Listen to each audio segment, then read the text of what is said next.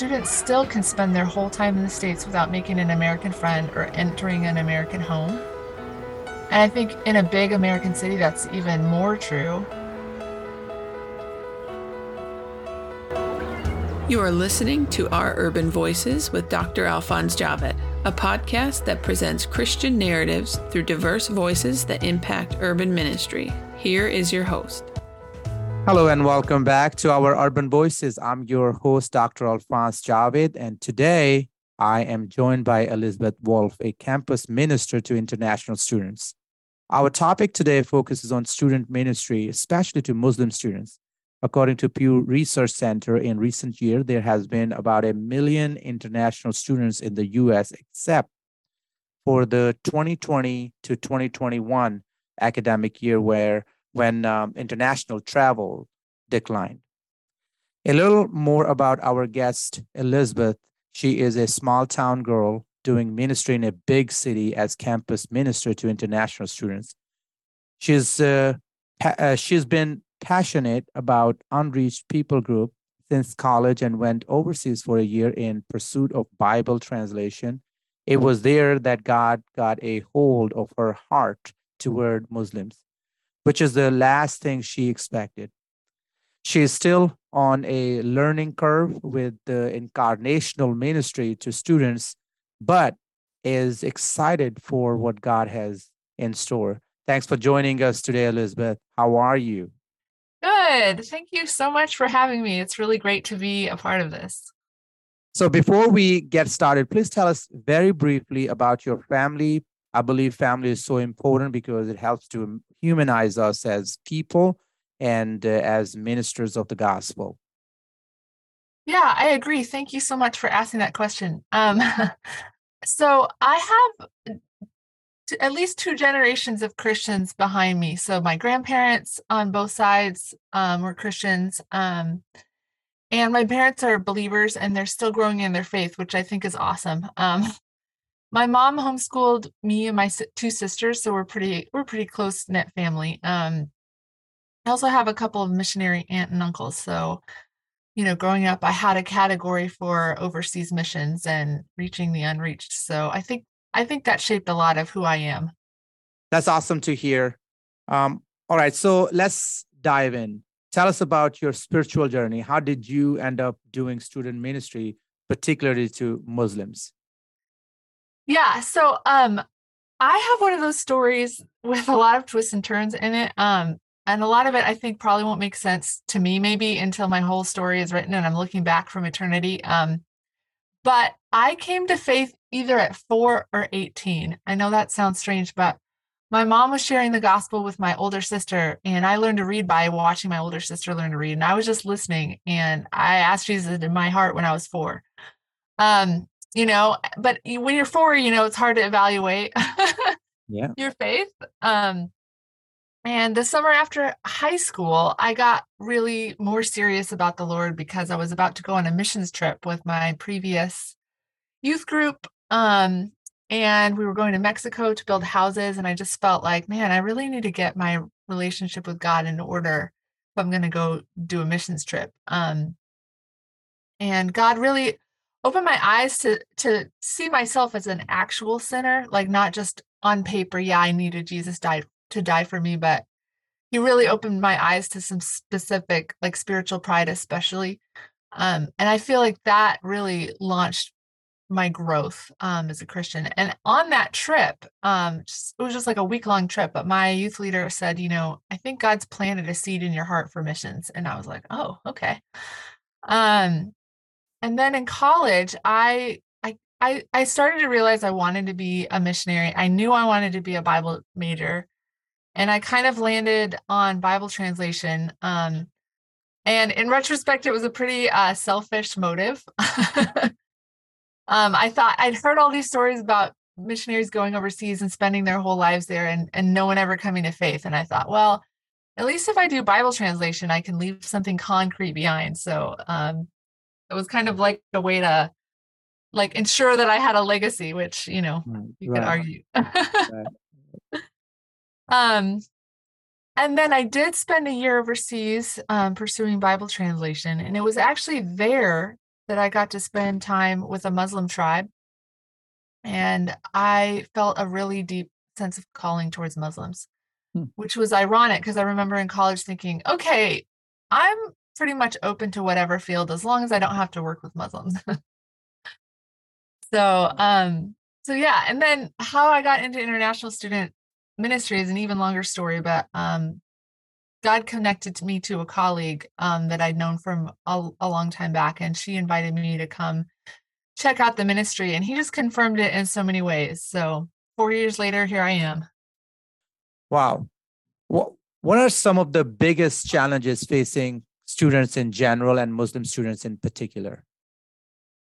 Yeah. Um, you know, I think they deal with a lot of stress. Um, they're, they're, they're just really busy. I think that's a challenge for me too, finding times to regularly connect with them, um, that they're available. I think they're juggling a lot of things in their lives. So they have really demanding coursework. They're trying to make mm-hmm. friends. They're trying to enjoy the U S while they're here and all the mm-hmm. tourist attractions. Um, they're trying to make time for their family expectations. They're Sometimes they're looking for a spouse. And, you know, like any students, they're struggling with procrastination and time management, and they're doing all their studies in usually a second language. So um, I just think they're just super, super stretched thin. Um, say for Muslims in particular, some might face discrimination in their city or at school. Um, some might f- struggle to find a faith community where they feel comfortable. Like if they're Shia or Sunni, they might not have both options available. Um, it might be really different from the way that um, their faith community worked back home. Um, they definitely miss home and food and family. Um, it's always food that they miss. Right. Um, and then I think just the heavy weight of like honoring their family mm-hmm. um, with their with their with their careers. Like it's I think international students face more pressure with that, and Muslims as well. So, and definitely there's always the struggle with loneliness for sure. Yeah. Well, um, you know, uh, they have uh, come to the United States, and there's a lot of money that is uh, put into that to, to send them here, and uh, they yeah. have to succeed uh, yes. to measure those uh, to meet up the, to meet those expectations. You have to measure up to that standard that your uh, parents, or uh, if you've been sent by the uh, government on a government scholarship, all of those things are there. So of course the pressure is going to be there. Um, yeah. So so many people like uh, uh, many people like pointing out the major generational differences of Gen, Gen Z.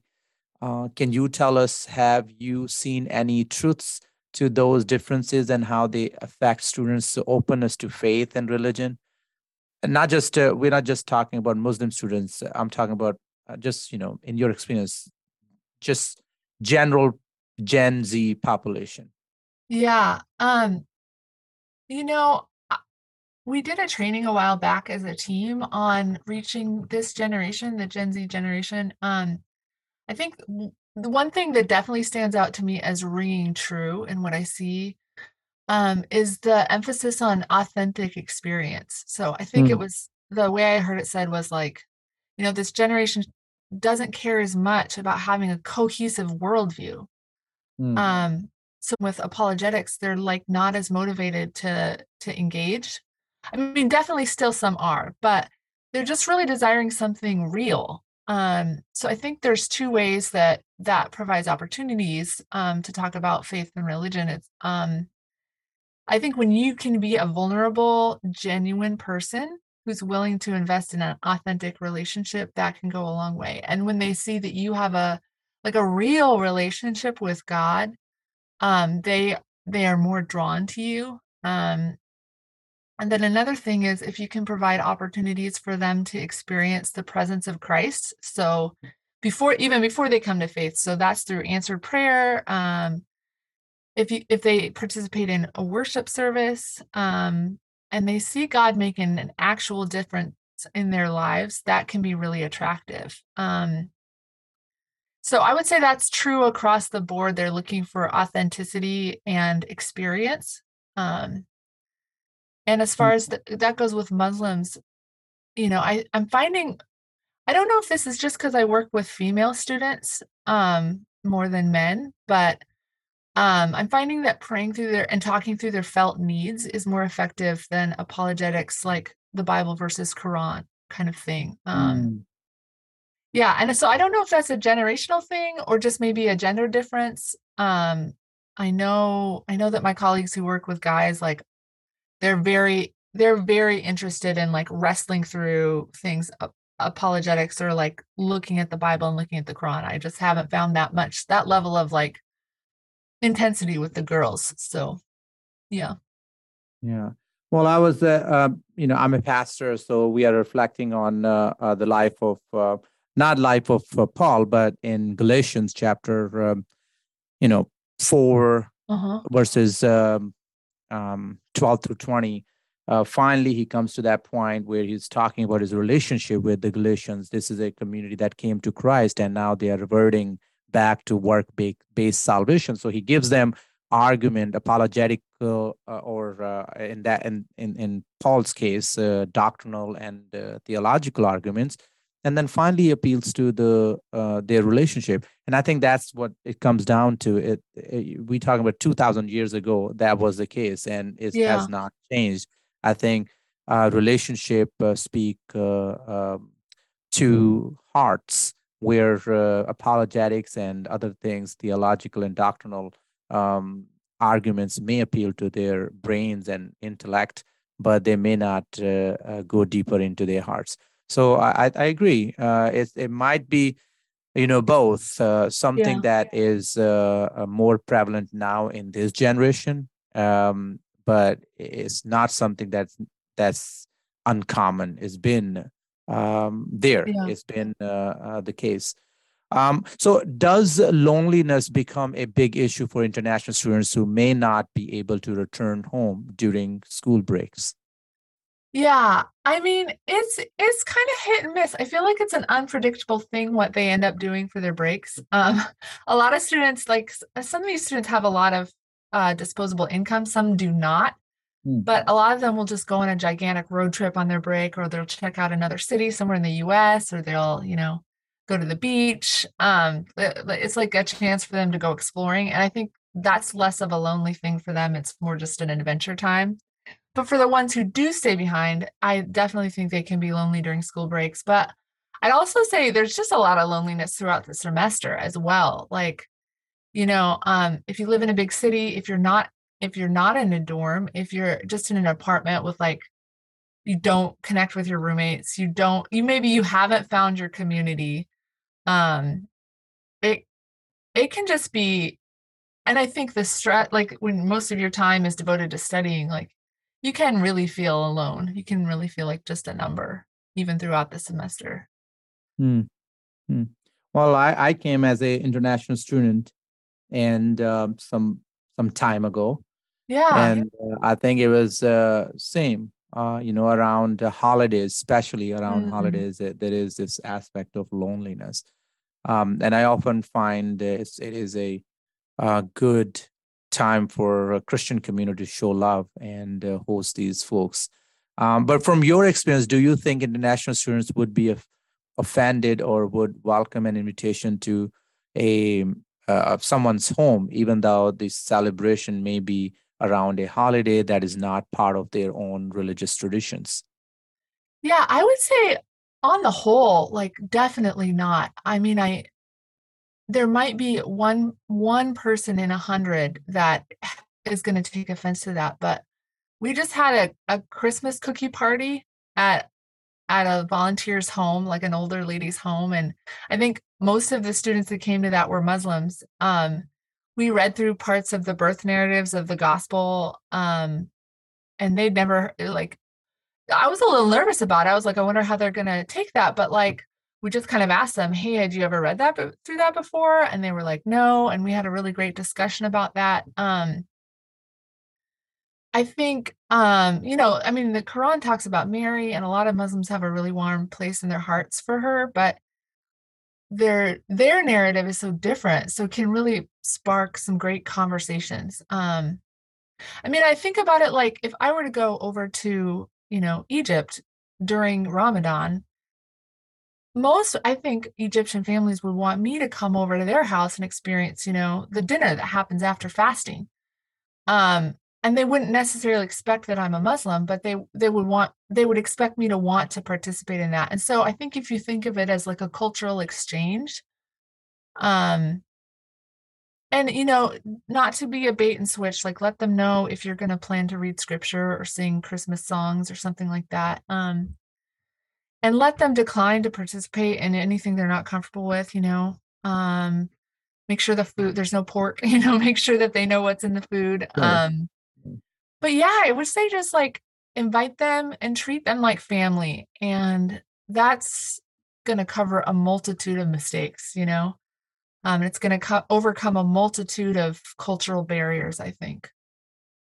If someone been around church circles uh, long enough, they may have heard the story about Saudi student Ammar coming to America with a suitcase full of gifts to give to all of the people who would uh, invite him to their home. But no one invited uh, him, and he uh, brought all of those gifts back with him. This story is all, almost uh, cliche, but based on your experience, is this story rooted in truth? You know, it's funny. Actually, that reminds me of like a, a story kind of with the flip side. I had a Saudi student and I was with her when she was about to go back home, and she spent almost like a week and filled up a whole suitcase with gifts, you know, like expensive gifts for like so many different extended family members. So I definitely think culturally that makes a lot of sense. Um, I haven't quite seen that scenario, um, but the concept definitely rings true. Like, you know, students still can spend their whole time in the States without making an American friend or entering an American home. And I think in a big American city, that's even more true. Um, and if you think about it, they're coming from such a warm, hospitable culture to like a colder culture with a like a isolating city experience. So I definitely think that is true. And I think it's a huge missed opportunity for Christians. You know, God's bringing these students all the way around the world, and they're hungry for community. And like, I mean, I think as the, as the world gets more globalized, they're less and less concerned to making an American friend um, than they used to be. Uh, but I mean, I'd still say a lot of students are would really just welcome that opportunity to be in an American home and and to make an American friend for sure. Yeah, I often think about that. Um, you know, when what what kind of uh, impression um, these these students have? What kind of uh, American Christian impression they have? Yeah, um, because simply because we don't act, we don't. Uh, so there's an American. Americans, and then there's the American Christians um, yes. community. So those two are, uh, we have to show them there's a difference between both of those yeah. uh, um, uh, lifestyles. Um, anyways, another issue that often I see among international community or students in general is the issue of mal- mental health. So mental mm-hmm. health is a very big topic for students. Can you share how faith ties into that? Yeah. Um, yeah, it's a huge, it's a huge concern for students. Um, yeah, at the, at the college I'm at, there's lots of resources for mental health. And yet I feel like it can be really hard because, you know, in a, in an international, in their home countries, there might be a, a stigma associated with getting help, or they might not trust this, the the methods of the like mental health care professionals um, in the U S. Um, and I also think there's just a maybe a, a tendency to to in their faith community or in their cultural background to just put up a good front, like you have it all together, and then to deal more privately with your struggles. And um, like even I, I I mean it definitely depends from community to community, but like, even, even there might not be a safe place to ask questions, like ask big, difficult questions, like to talk about, hey, I'm depressed, or I have anxiety, and how does, how does that work with my faith? And, or like, I don't feel like my faith is addressing these problems, and you're just not necessarily allowed or welcome to be that honest.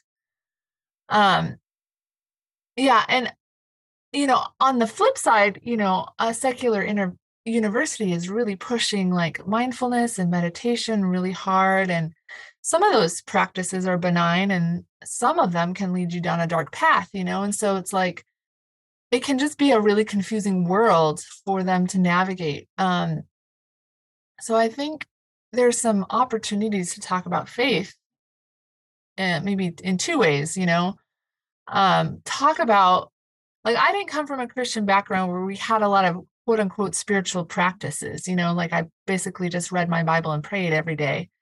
But I think as an adult in a different context, I've learned a lot about the value of silence and Sabbath. And we do have a rich history of meditation. It's just meditating on scripture, you know, or even just listening to worship, like all those things I do now for my own mental health. And so I can share that with them, like that I experience the peace and the joy of Jesus in these practices. And a lot of them are things that they, they can get, dip their foot in, you know, and they, it might open up a door for God to communicate with them about his son, you know?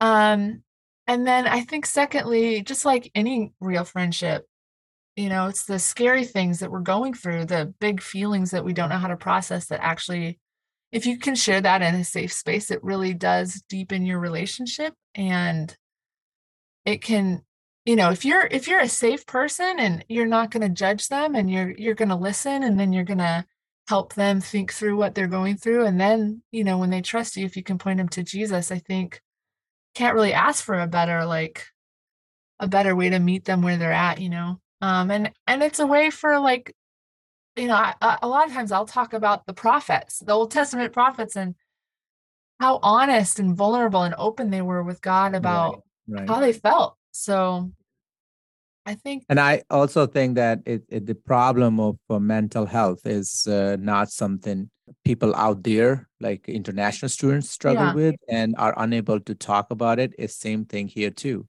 yeah. uh, in the United States. And we are, uh, when it comes to advancement, we are way advanced in that area. It's been here, mental health uh, uh, professional been working uh, here for some time, and we yeah. are leading in that area and at, at some extent. Uh, and yet uh, we struggle to open up. It's uh, still... Yeah.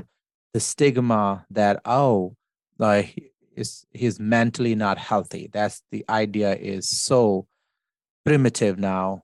Uh, but yeah. you know, the, but it's true that they consider you are, you know, you're not ment mentally well. You're not yeah. mentally well, and that is, it's not seen as like okay, yeah, just like a health, bodily health. The rest of your body needs, uh, you need a healthy body, you need a healthy mind too, and it's all not always that.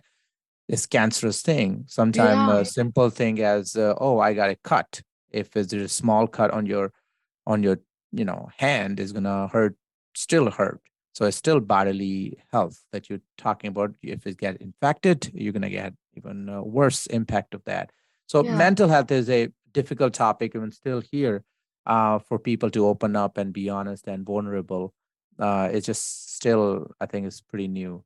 Uh, yeah. Well, let me take you to the next question. What commonly held beliefs about student ministry, if any, uh, do you passionately disagree with? You know, I think so far for me, all the stereotypes I can think of have been true. Wow. So, yeah, I mean, like the, the whole thing about um, scheduling is really challenging. Yeah. And like, you know, like appointments falling through, that those definitely yeah. happen a lot. Um, yeah, I don't know. I maybe I need to think of some more stereotypes and then decide if I think they're true. But yeah, yeah. What are the ways that someone listening to this uh, uh, podcast, this conversation, could reach out to an international student? What What is the first step? You know, um, I think just any ways you can think of to be a friend. Um, like I think of. Especially with a Muslim student, I think it's okay if you first meet them to just invite them over to your house or invite yourself over to their house, you know? And if mm. you don't feel comfortable doing that, go out for a meal. Say, hey, do you have a good restaurant that you recommend? And then go out to eat with them. Um, And maybe people need a first step to just meet an international student. Yeah, um, yeah, right, right.